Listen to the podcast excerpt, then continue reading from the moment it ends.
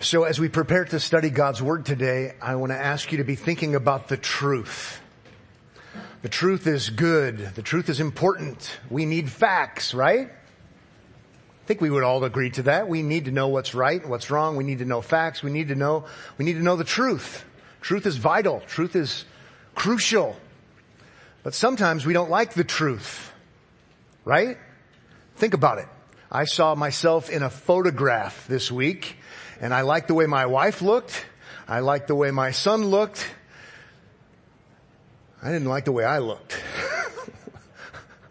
I think I probably said out loud by myself, Pat, you look terrible. but it's a true image of what I look like. Um, sometimes I don't even want to look in the mirror. I just prefer not to look in the mirror. But the mirror tells the truth about how I look. We're not even going to talk about scales. Okay? Um, it's it's fun to buy things. It's fun to get new things, order things, but then the truth of the statement comes, um, and your balance or lack thereof is true.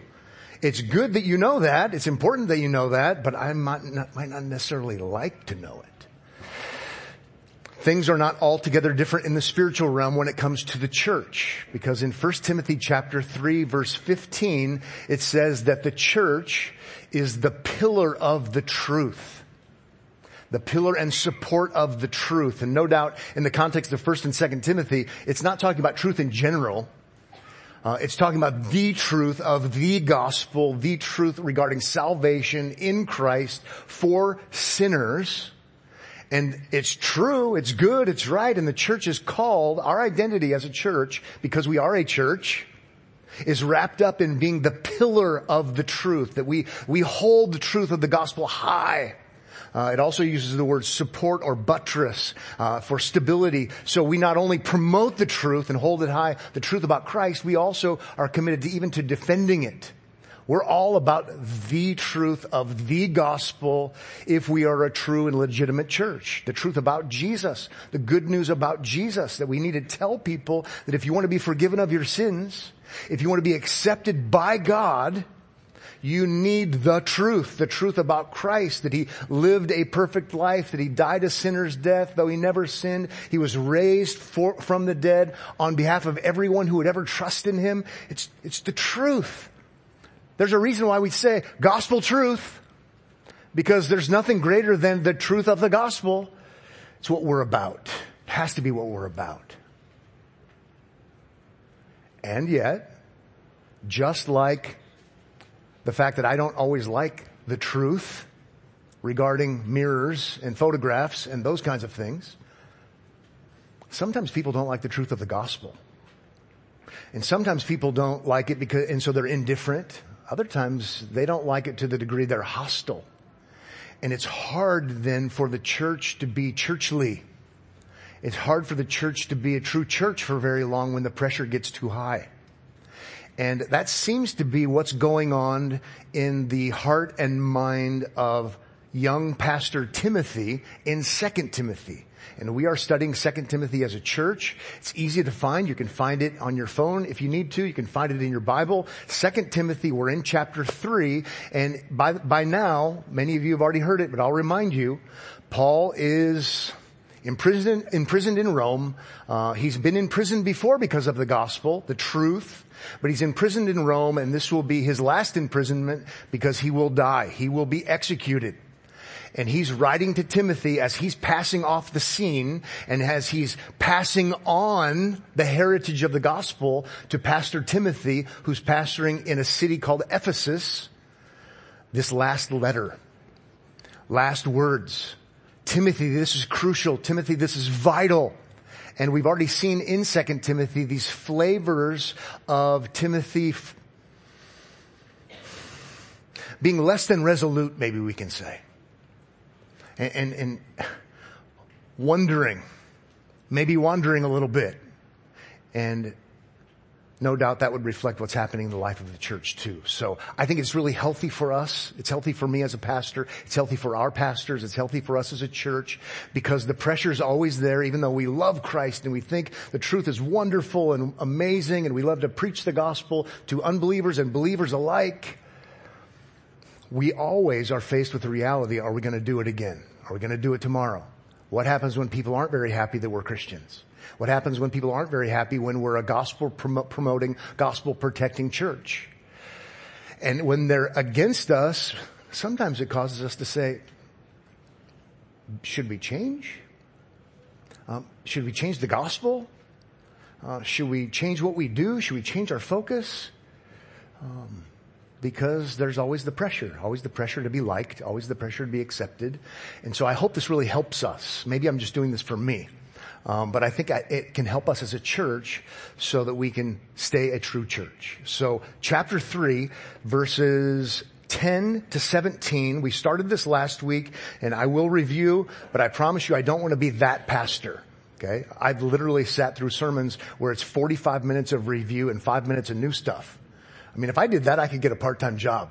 Um, so I'll review and give you new stuff along the way, and it won't be 45 minutes, I promise. We're going to get to the last portion of this passage and that'll be the new stuff today. But I want to bring people along who weren't here last week and I want to give those of you who were here last week a review with some new stuff, but we'll go faster. I promise but it really goes together as a passage. And so if you, you would like an outline, we're going to highlight five apostolic reminders because Paul's an apostle and he's passing off the scene. He's reminding Timothy of what he already knows to be true. So five apostolic reminders essential for steadfastness. If we're going to be steadfast, if we're going to be resolute and firmly planted as a church promoting the truth of the gospel, here are some reminders of things that need to be true and that are true.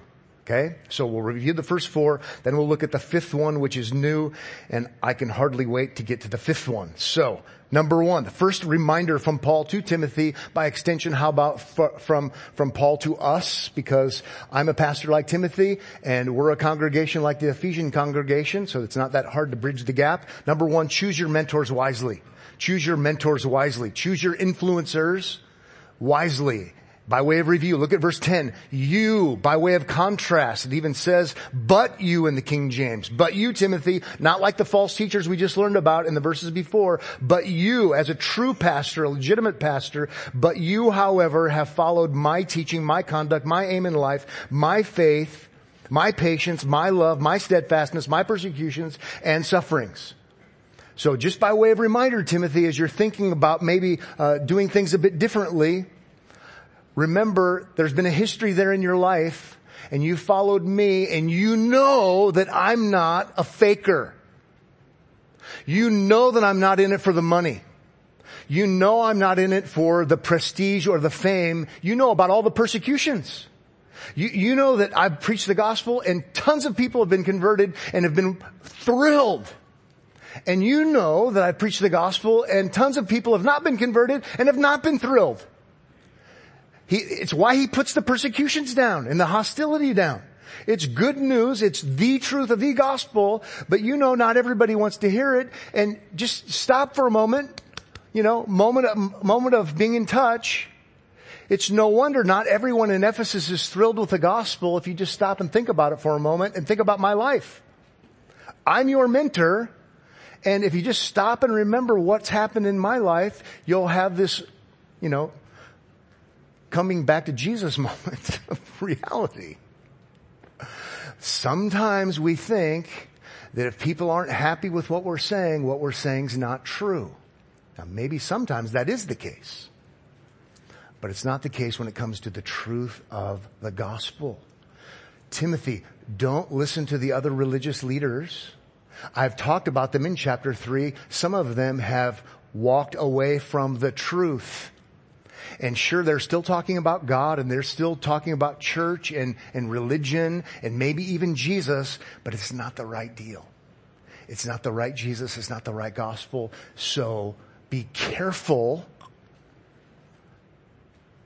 regarding who you're listening to.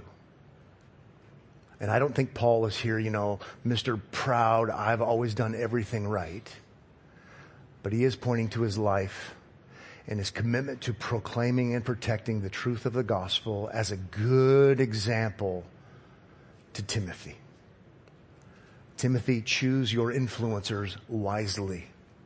You know I'm the real deal. Is no doubt what he's getting at. You know what I believe. You know how I believed it. You know why I believed it. Let's move on now by way also of review to the second reminder from the apostle Paul to Timothy. I hope it's a good reminder to us, and that's persecution is guaranteed. Persecution is guaranteed. We see this here in verse 12. I doubt any of you have this on a plaque on your wall, um, crocheted or not, or on your desk, but I, I think there's probably a niche, mark, niche market for it. Maybe the Pactum will put something up. Indeed, all who desire to live a godly life in Christ Jesus will be persecuted. I hope that's not your life verse. Okay? but, but it's a promise. It's true. We learned it from Jesus. I won't take the time to reread the verses from last week. Paul learned it from Jesus. And Timothy, let me just remind you about me, what faithful gospel ministry looks like. Sometimes people are thrilled because the words of eternal life. And other times people aren't thrilled at all and it's hostility and it might, you might end up like I'm gonna end up. just as a quick aside and to give you something new, uh, Timothy is mentioned, as my memory serves me, in the book of Hebrews in a positive light. So if we're wondering, you know, where did Timothy um, end up in, in his maybe uh, waffling just a little bit? It seems that the Spirit of God uh, empowered Timothy even through these reminders, and he was faithful in the end, just so you know. All who desire to live a godly life in Christ Jesus will be persecuted. That's true of every single one of you if you're a Christian. And it's true of me, and it's true corporately for Omaha Bible Church. If everybody likes us, there's probably a problem. If nobody likes us, there's probably a problem, right?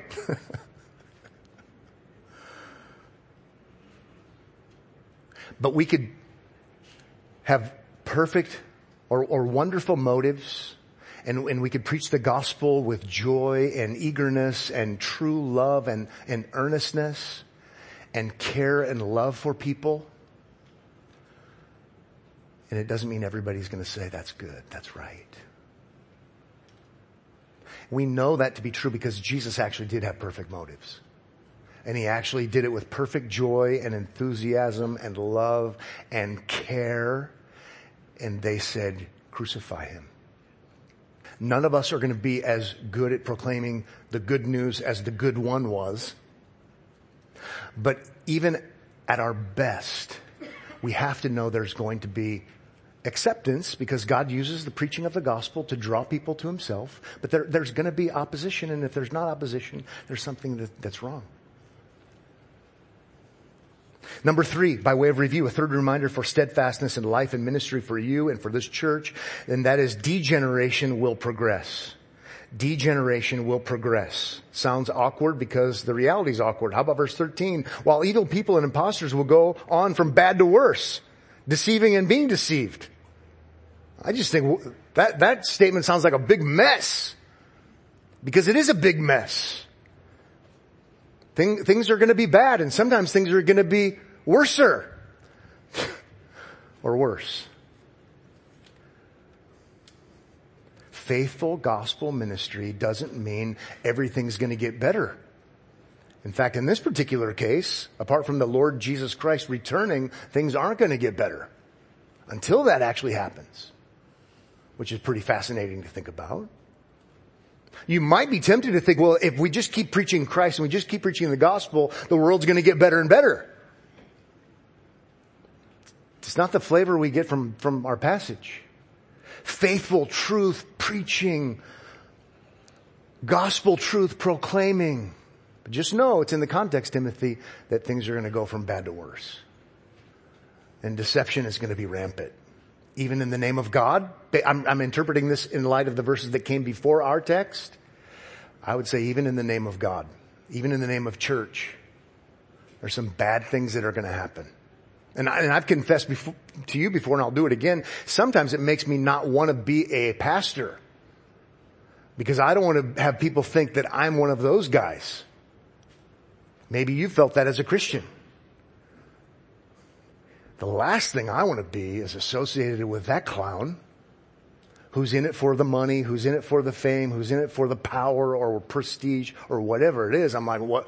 Ugh. Timothy, be faithfully committed to the truth of the gospel. All of this is leading to chapter 4 too, and he's going to say, be the herald of the word, the gospel word. But Timothy, do it even in the context of maybe God speak people really being deceivers. It doesn't mean you quit. You got to keep doing it. And in one sense, you say, all oh, the more you've got to do it. But there's something in, in me that wants to say, I don't want to do that.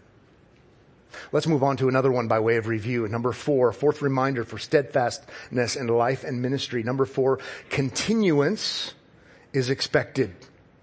Continuance is expected. And really I just was illustrating that. I got ahead of myself in my thinking. Verse 14, but as for you, so he does the same kind of thing again by way of contrast, not like those other guys, but as for you, but you, unlike the imposters, continue. There's the continuance. Continue. Keep going. Be resolute. Don't stop. Stay focused. Stay moving forward. Continue in what you have learned and have firmly believed knowing from whom you learned it no doubt he's talking about the gospel. You just have to keep going, keep pressing on. Don't lose focus. Don't lose sight of what you are if you're a pastor of a church.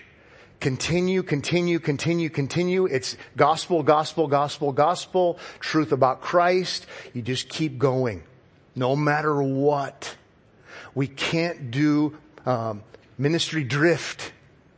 We, we, we, we can't do that. Keep doing it, knowing from whom you have learned it, and we learned, uh, we've, we've learned he's learned, I'm saying learned a lot, right? Chapter 1 verse 5, uh, his mother and grandmother, but we should also include chapter 1 verse 1, Paul's an apostle, and he keeps pointing to himself not to be a braggart, but to show that the Spirit of God has worked through him and he is an apostle. So you you learned it in your home. You, you learned it from me as your mentor. But maybe now we can add to that. You've also learned it, if we look at verse 15, you've learned this from the God of the Bible. Continue, continue, continue. And remember where you've learned this. Yes, grandma and mom. Yes, me, but you've learned the truth about the gospel from the God of the Bible. Look at it in verse 15. This is extraordinary. Verse 15, and how from childhood you have been acquainted with the sacred writings. That's a synonym for scripture. That's a synonym for the Old Testament. That's a synonym for Bible. From childhood you have been acquainted with the, these sacred writings, which are able to make you wise for salvation through faith in Christ Jesus. And we're going to get to the 316 passage when we get to our fifth point. Uh, all scripture is inspired by God. He's already talking about that though here. Timothy, remember where you learned the gospel. Remember where you learned the truth about Jesus. You learned it from the Bible. You learned it from the Old Testament. You learned it from the sacred writings. And, and he's, he's drawing upon something that he knows Timothy believes.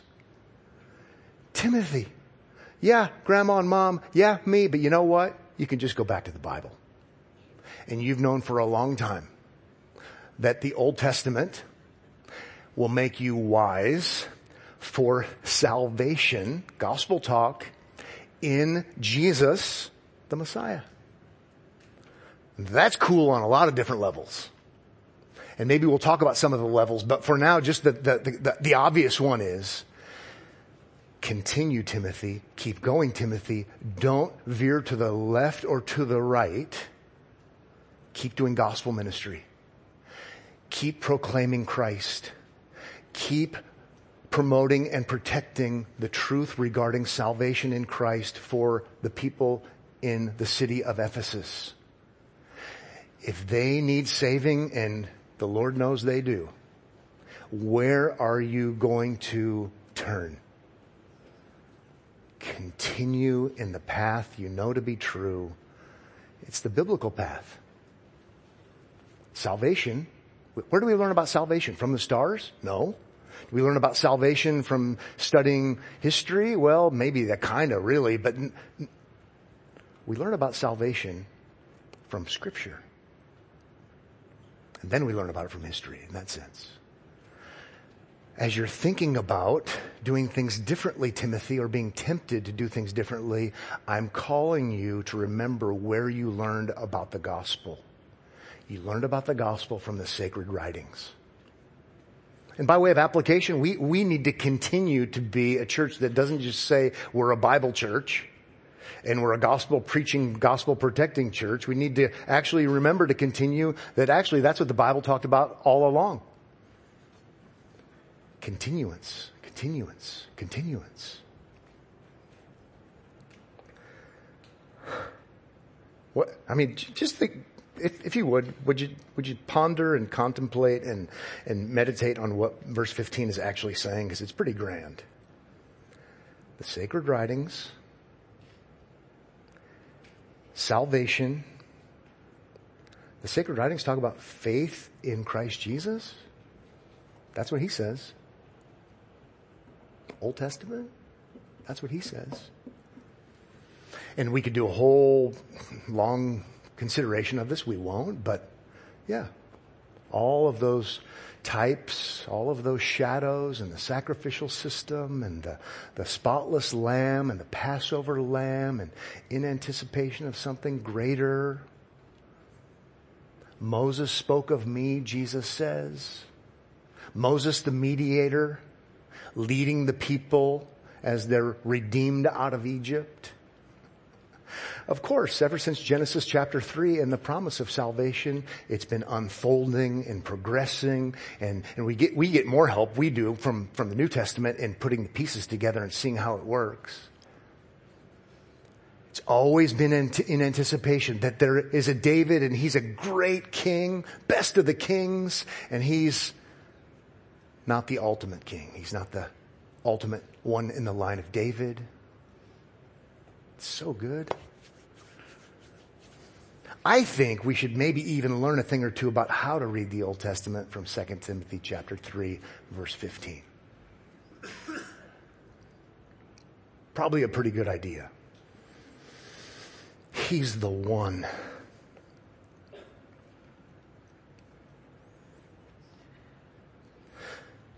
So as far as continuance is concerned, what does the first century church in Ephesus need? They need you to stick to the script, Pastor Timothy.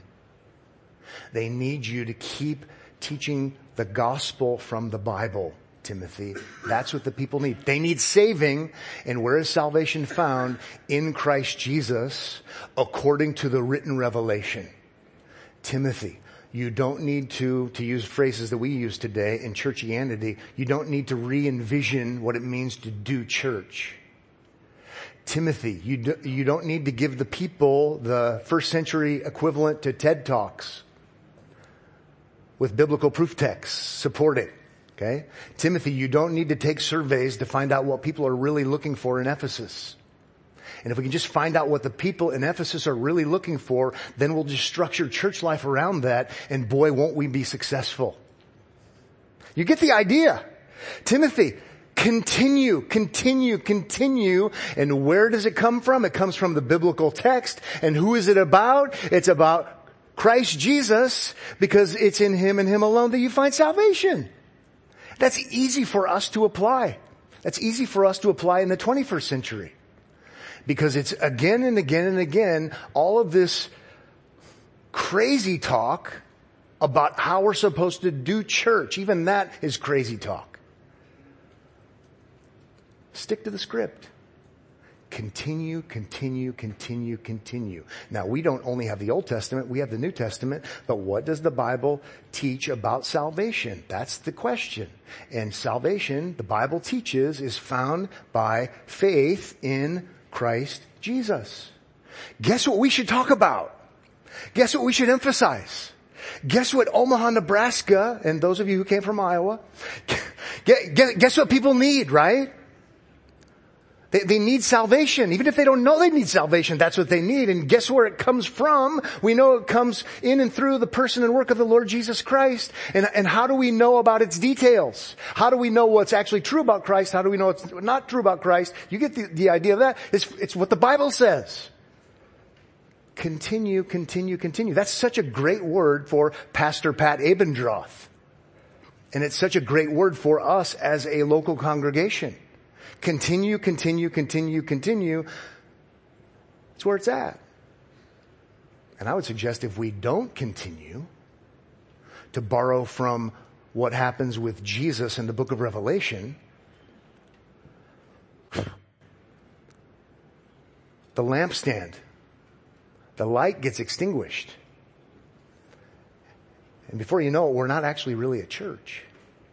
Because the church is the pillar and the support of the truth regarding Christ. Okay. I told you I'd give you some new stuff. Number five. It leads right into number five.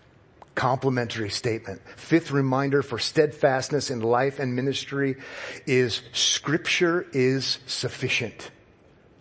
Scripture is sufficient. And we've already been, I've already been alluding to this. But here comes that grand statement that many of us know well. Verse 16 says, all scripture, he's talking about the Old Testament at this point in time, at least primarily. But interestingly enough, I, we won't take the time to go there, but even Peter in 2 Peter is referring to Paul's writings as scripture. So, but we don't have all of the New Testament yet, but equal, e- e- equality is going on, acknowledged within the Bible itself. All scripture is breathed out by God. That's a great, straightforward, literal kind of translation. Uh, I memorized it as all scripture is inspired by God. That's fine, but it can be confusing for 21st century readers because we think, oh, it's all inspired by God because it's, it's inspiring. And scripture is pretty inspiring. Um, but literally it's God breathed. It's two Greek words put together as one, God breathed out. It's, it's emphasizing uh, divine origin. It comes from God. It's true. We can cross-reference to 2 Peter. It's true. God works through different people at different times, different personalities, different cultures, different geographic locations, all of those things. But in 2 Peter, it talks about how God is controlling the whole thing. So Paul can say what he says, divine origin, all of it. So already you see what, you see the argument. If that's true, why would we do something different? If that's, if that's really true, if the Bible is really divinely originated, if you will, coming from God, if that's actually true, why, why would we not do, why would, why would we preach something different? It doesn't make any sense. It doesn't make any sense at all. It's kind of interesting. Lots of pastors say they believe the Bible is God's Word, but I don't think they really do because they preach something different. Lots of churches say we believe the Bible is God's Word. I don't think they actually believe that because if they actually believe that, they would say, Pastor, would you please preach from the Bible? They would demand it. And so we, we, we don't want to be that way. We want to say, if, the, if it's actually the Word of God, let's not do ministry. Let's not do church according to the latest poll. Let's do life and ministry and gospel proclamation according to the Bible because it alone is God's special revelation to us. Timothy, stick to the script. The scripture is sufficient for you to know how to do gospel ministry. That's what he's saying. It's important. It's powerful. It's strong. All scripture is breathed out by God and profitable for teaching, for reproof, for correction, and for training in righteousness that the man of God may be complete, equipped for every good work. Lots going on there. Let's start with the man of God. He, he, he's, he's not being sexist. Man of God is a technical label from the Old Testament for the preacher, for the prophet. The one who speaks God's revelation, if you will. So he's borrowing from the Old Testament world. Timothy would know exactly what he's talking about. You are the proclaimer. You are the preacher. And what do you preach if you're a true prophet, if you will? If you're in the line, the long line of, of prophets, if you're the true one, you preach God's word, not your own word. That's what he's getting at. But we know by way of application, he's the pastor of the church at Ephesus, and so he's to tell the people at Ephesus all of these things. So by extension, by way of application, we would always say, right, it also helps Omaha Bible Church as it helped the Ephesian church to be reminded that they should do gospel ministry according to special revelation, the scripture, and you don't need to go elsewhere because it will equip you for gospel ministry in every way necessary. That's what he's saying. And it's a statement of sufficiency for every, uh, complete, equipped for every good work.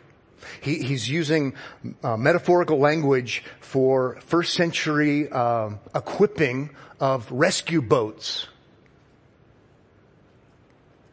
So if you have to be on a rescue mission in the Mediterranean, let's say, in the first century, and you've got to go out and help somebody, you go on the rescue boat, if you will, but you have to have the boat properly outfitted. You've got to have the right gear. You've got to have the right kit, right? For your boat to go out and help people on your, on your nautical rescue mission. And I don't know what those things are, you know, rope and I have no idea. But, but that's the image that he's using. And it's a good image because what are we doing as a church? We are on a rescue mission right? We, we, we are helping people with their greatest need.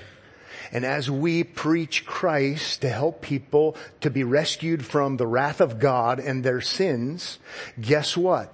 Our rescue boat, if you will, is properly outfitted from what the Bible says.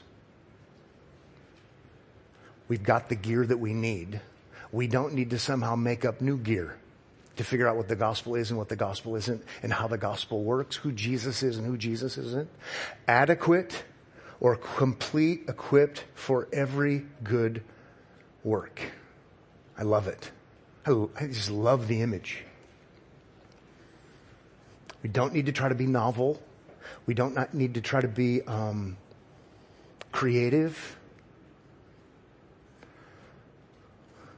The scripture tells us the truth about Jesus tells us the truth about human beings, tells us the truth about how the gospel works and helps people.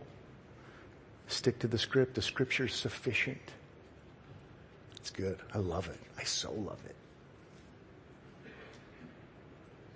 Can we just put that to, to bed, so to speak, and, and just say some things that are related. But that, that's the gist of it, no doubt. Because here's what's going to happen in chapter four. In chapter four, he's going to solemnly charge Timothy, which is just such a classic, awesome passage we'll look at next week. And then the command to carry all the commands in chapter four, verse two is preach the word preach the word about Christ, I think, in context. Preach the word that's special revelation, scripture in the context, which actually has Christ as the centerpiece in the context. Why in the world would you ever on God's green earth preach something other than the word if it's sufficient? That's where it's going and it's going to be great and awesome. And in one sense, I want to close in prayer now and say, as an aside, but let's not close in prayer. Let's have an aside, knowing kind of where things are already headed. Please notice, I don't think the Bible's claiming to be sufficient for everything. Might make you uncomfortable to hear me say that. I don't think you think the Bible claims to be sufficient for everything. It wasn't sufficient for putting new brakes on my truck. I had to pay, I don't remember now if it was 500 and some dollars or 700 and some dollars. And though my mechanic has a Bible in the shop, I don't think he cracked the Bible to figure out how to do new brakes on my truck. Even though there's a nautical image used here, I don't think the Bible has a lot to say about sailing in the first century. I don't think the Bible is sufficient for gourmet cooking. Though we can eat shrimp now, so it does say that. I don't think the Bible teaches much at all about how to score goals or hit home runs. It doesn't teach English grammar. It's pretty obvious in my public speaking. Molly and I were talking about this whole insufficiency thing yesterday, and our dog Ozzy uh, has become disobedient, and she wants to go outside all of the time just because she knows she gets a treat when she comes in. And I said, case in point, uh, Molly, the Bible doesn't say much about how to train dogs. It does say beware of the dogs. I mean, so everything the Bible says about any of these things is true, but it doesn't tell, there's lots of things it doesn't tell us. I think that's actually important because when Christians have taught that the Bible tells us everything about everything, they've interpreted the Bible in really funky ways. To put it nicely, and inevitably what ends up happening is now the church knows best about everything. And now the church is supposedly called to preach about everything. Because we are the best at everything. Because we have Bibles. And then invariably what happens is we don't focus on preaching the main thing, which is wisdom unto salvation in Christ Jesus. Chapter 3 verse 15 that carries the day into 316 and 317. All scripture is inspired by God and profitable for teaching. Algebra? No. The truth about Christ and things that relate to the gospel. Reproof, that's, that's ob- objectionable, telling people that they're wrong about everything? No, but certainly true about the, the realities that have to do with salvation and the gospel. Teaching, reproof, correction, the positive side of it, about everything? No.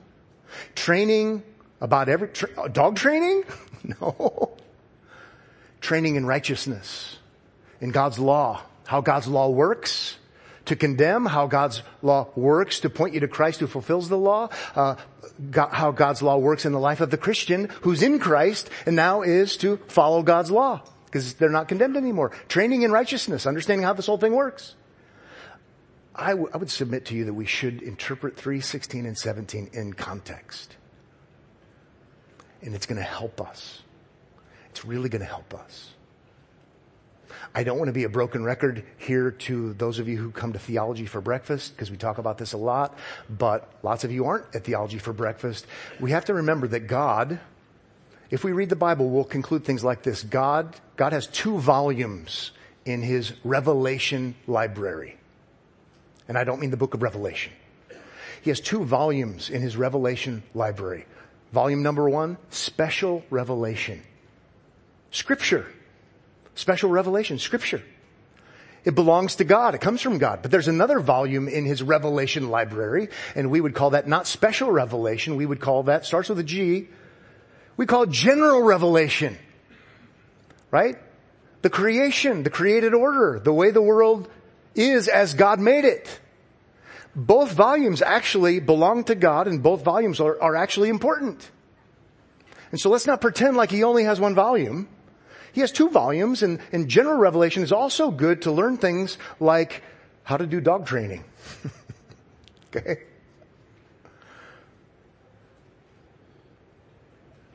And common sense things. This is why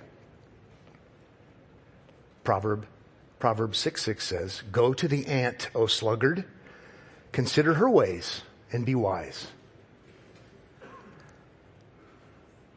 The Bible says go outside of the Bible to learn some things about life. Go to the ant. Go to general revelation to learn some things about how life works. So our conference in the fall is going to be on God's good law. No doubt we'll have some sessions, at least a session on natural law. And it'll be important to learn things like learn from the ant because natural law is good because we have special revelation and general revelation. No doubt Timothy, Paul to Timothy's emphasizing, talking about the church, and he's talking about the need to do gospel ministry according to special revelation.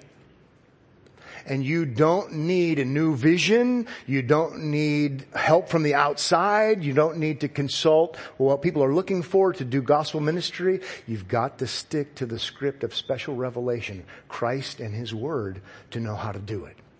So I don't want to detract from the focus of the, of the, the text, but I want you to be thinking wisely about this, clearly about this, so that we cannot be distracted as a church with how to do gospel ministry. We do it according to special revelation, which is where the only place we can learn the truth about Jesus and how salvation works. Hope it helps. We should pray. Lord, thank you for this morning. Thank you for 2 Timothy and thank you for the fact that you've worked in the lives of others who've gone before us. Thank you for the fact that we know what the gospel is. Therefore we can know what the gospel is not. Thank you that you've called us and you've given us a passion and you've given us a desire to be clear, knowing that you draw sinners to yourself supernaturally through the proclamation of the good news regarding Jesus Christ. May we never tire of proclaiming the truth regarding Jesus. We know it helps Christians to grow. We know that it helps unbelievers obviously to gain eternal life. Encourage us as we go. In Jesus' name, amen.